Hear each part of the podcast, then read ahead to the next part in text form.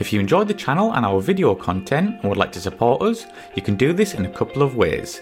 You can sign up to our Patreon site, which is a monthly subscription to one of our four tiers, each giving you something different from early access interviews up to exclusive unseen footage. There's also the option of a one off donation via PayPal, which allows you the option to donate an amount of your choice. Both options really help to keep this channel going and to continue putting out regular content for you good folk. So please take a look at aircrewinterview.tv forward slash donate, and I thank you in advance. Thank you and enjoy.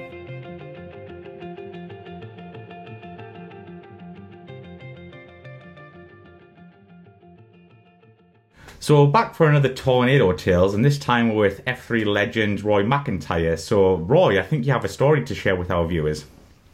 Yes, indeed. Uh, thanks for inviting me back on to uh, Aircrew interview. My tornado tale comes from January 2000.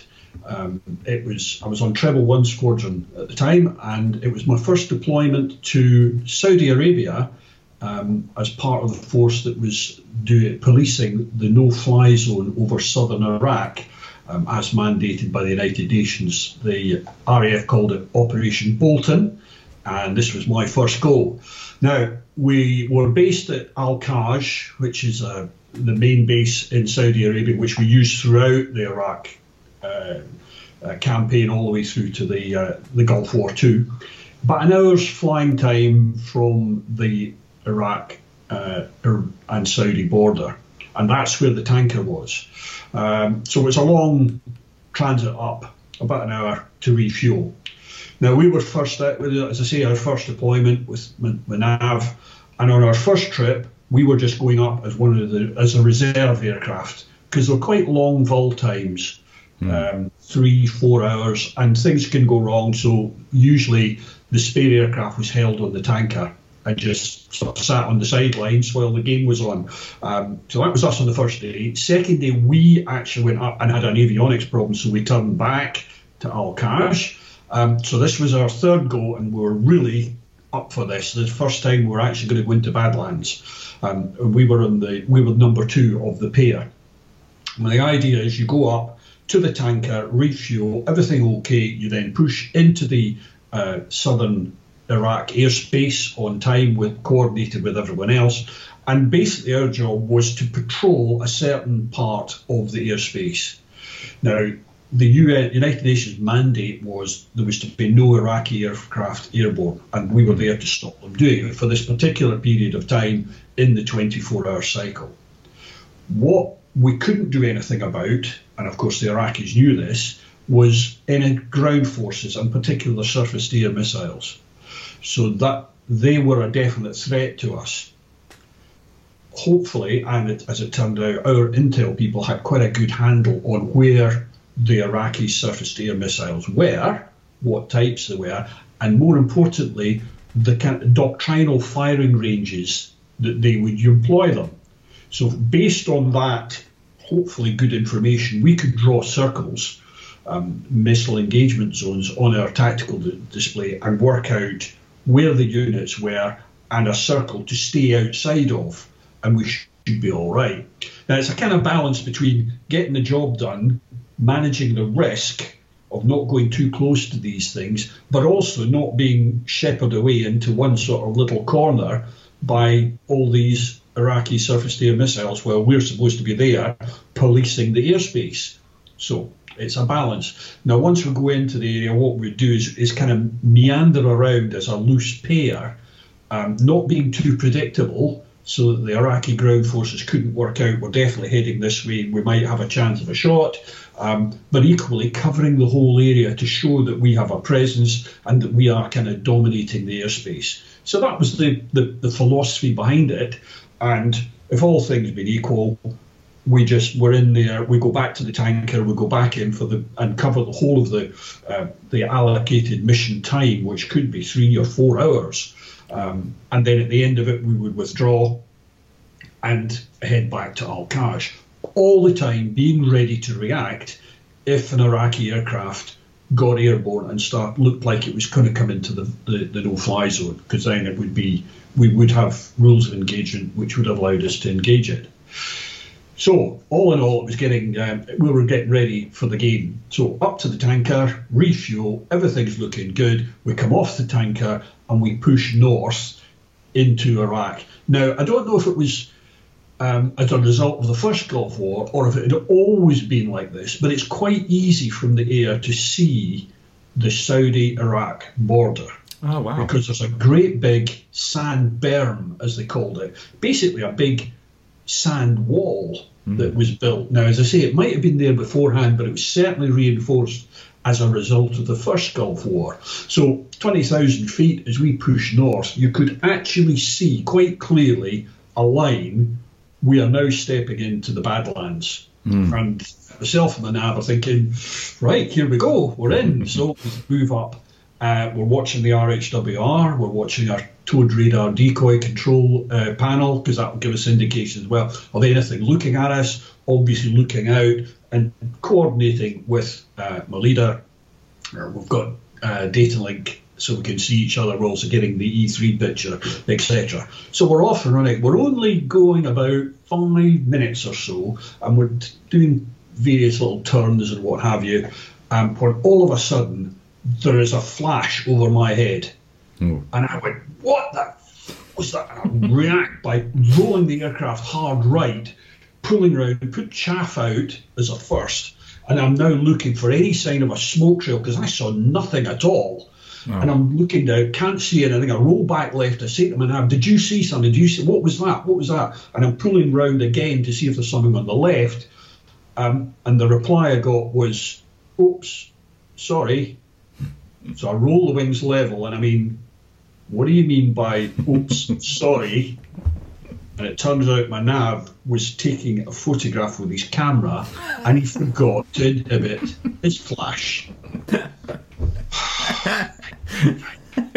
okay, okay. At which point my leader's looking across at me and he radios up, Are you okay? Are you all right? Because he's watching our jet move into some sort of breakdance routine for no apparent reason. I went, Yeah, yeah, we're just settled down. Right, let's get our energy back again. Okay, right, we won't do that again, will we? No. We learned about crew cooperation from that. Wow. The rest of the mission was fine, and several others after that. We went back to the tanker, refueled, and then we had our one hour back to Al-Kharj. And it was quite funny when we got back to the crew room and talked about it. But just for that moment, I thought, oh, referee, not now, not immediately. I've only just started. so there we go. And when you landed, uh, did you speak to your nav and say like, "What were you doing?" or was it kind of just like, oh, "Okay"? We had a chance to talk about it in the air, and yeah. he knew immediately what was wrong. You know, right? He sh- one, he should have told me, and two, he should have made sure the flash wasn't because it was broad daylight. You didn't need the flash. Um, but if he'd even just told me he was about to do it, problem would have been solved. Um, it's just that, uh, you know, not telling me, and of course we're all keyed up thinking, and I get a flash. I think, what's going on?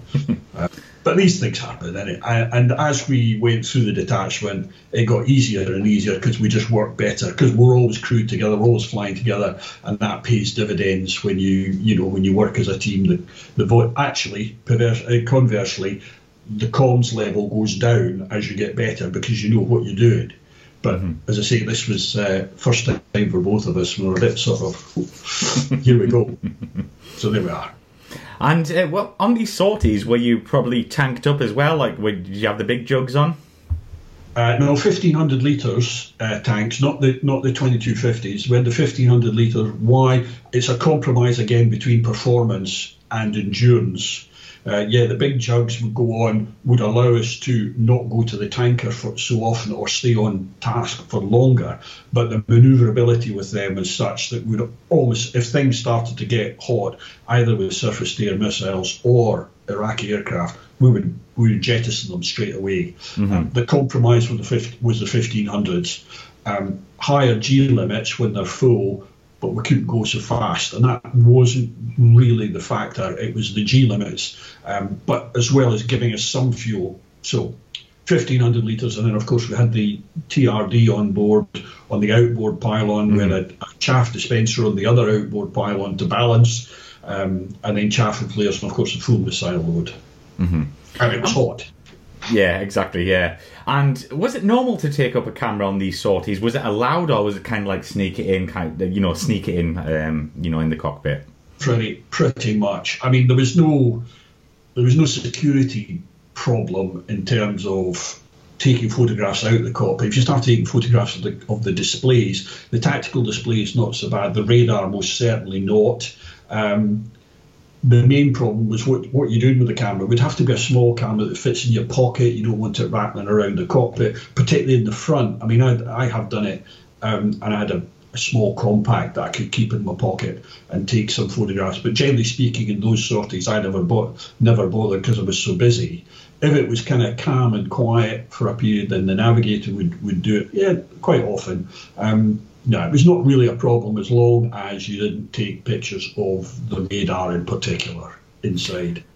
So yeah, like when you landed, um, if you, if they knew you t- uh, took a camera up, but they're like, I want to see the pictures before they go anywhere. There was nothing like that. No, no, not at all. Okay. Uh, it was only really if we thought we had captured something of interest, we might offer it to our squadron intelligence officer to have a look at. But there was no, uh, there was no auditing. There was no um, checking that everything was fine, etc., etc. And there was quite a collection of of uh, images built up amongst the, the squadron as went through these detachments. Most of them of an aircraft spotting type of uh, nature, because there's quite a variety of aircraft, both at Al Kharj and meeting on the tanker. It was quite interesting because there were a lot of US Navy aircraft coming up and going, particularly if we used one of the American tankers, um, we could you know have a prowler, we could have tomcats, we could have hornets, we could have a B. It was a B one one time. Wow, that was there. Just happened to be the way it was all scheduled.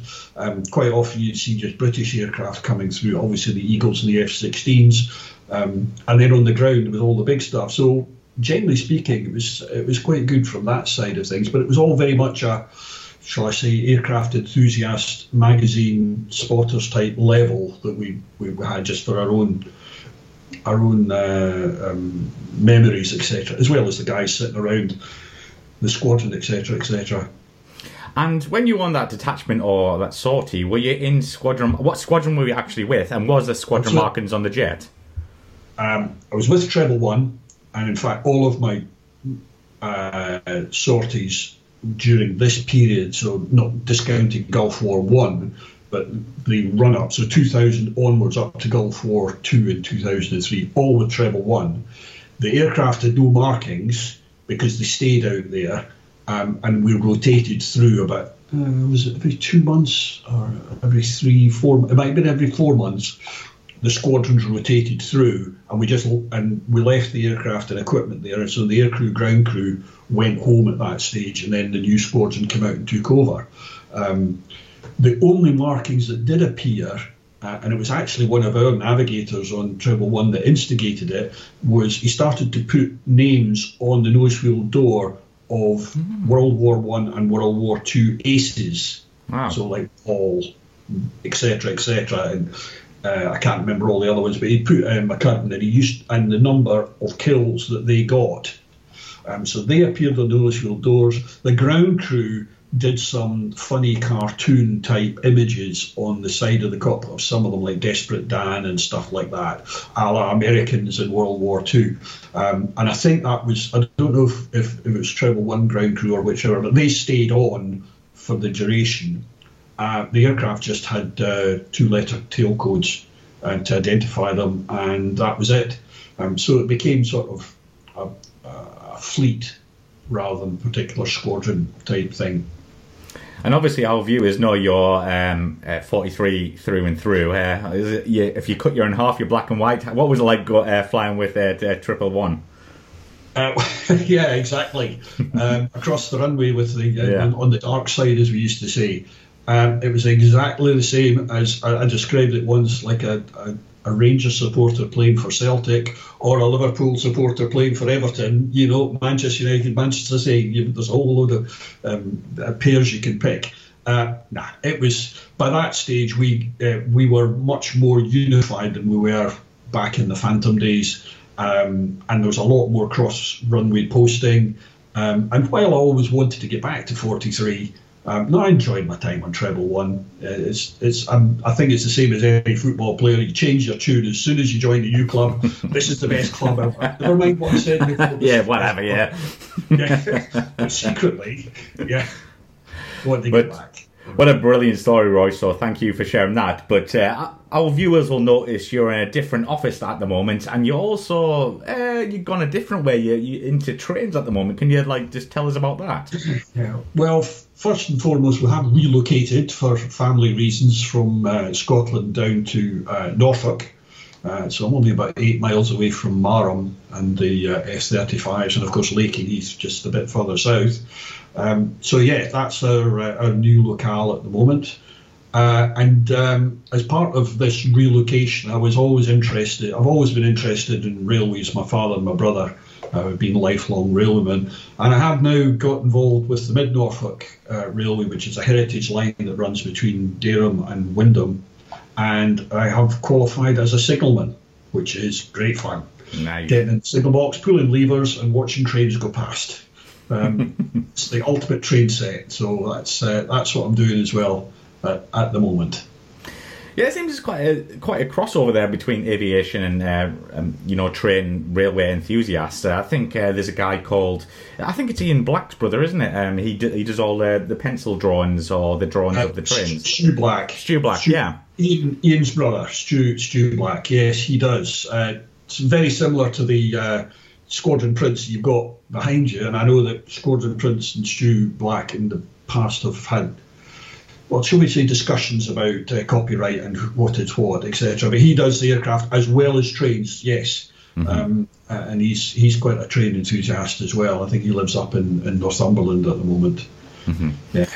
Brilliant stuff. And one last question from me because I enjoy patches. I, I can see it like in the back uh, on your your right side. What are the patches in the frames there, Roy? Right, these are my um, thousand, uh, one thousand hours, two thousand hours, three thousand hours, four thousand hours Wow. tornado patches. Nice. Um, I've got them mounted, and underneath is where I actually achieved the hours and the date. Wow. And actually, all four are in different places. I got thousand hours was uh, I can't remember the exact date, so I think it was ninety one at Coningsby. Uh, 2,000 hours was while I was on the OEU, and that actually happened out at Nellis Air Force Base when we were on a trial. Wow. 3,000 hours was with Treble One, and that happened down in the Falklands, and that could be another tornado tale for the future. and I just have to hang my head a wee bit, but that's one for the future if you just tuck that one away. Oh, definitely. And 4,000 hours was actually at Leuchars on Treble One. And that was about 2006, I think it was. So, yeah, I've got them mounted up there. And and the other obvious thing on just over my other shoulder, the big I don't know if I've ever talked about it in the past, but there's an obvious, there's a some sort of suit framed in a, on the wall. And that belonged to uh, Sir Chris Hoy, um, the cyclist. It was his racing suit from the 2002 Manchester Commonwealth Games when he got gold through won three golds for uh, for Scotland. Why have I got it? Well, shortly after that, he came to Leuchars to publicise the Open Day. It was a 2003 Open Day, um, and I flew him in a jet, and it was all the publicity side of things.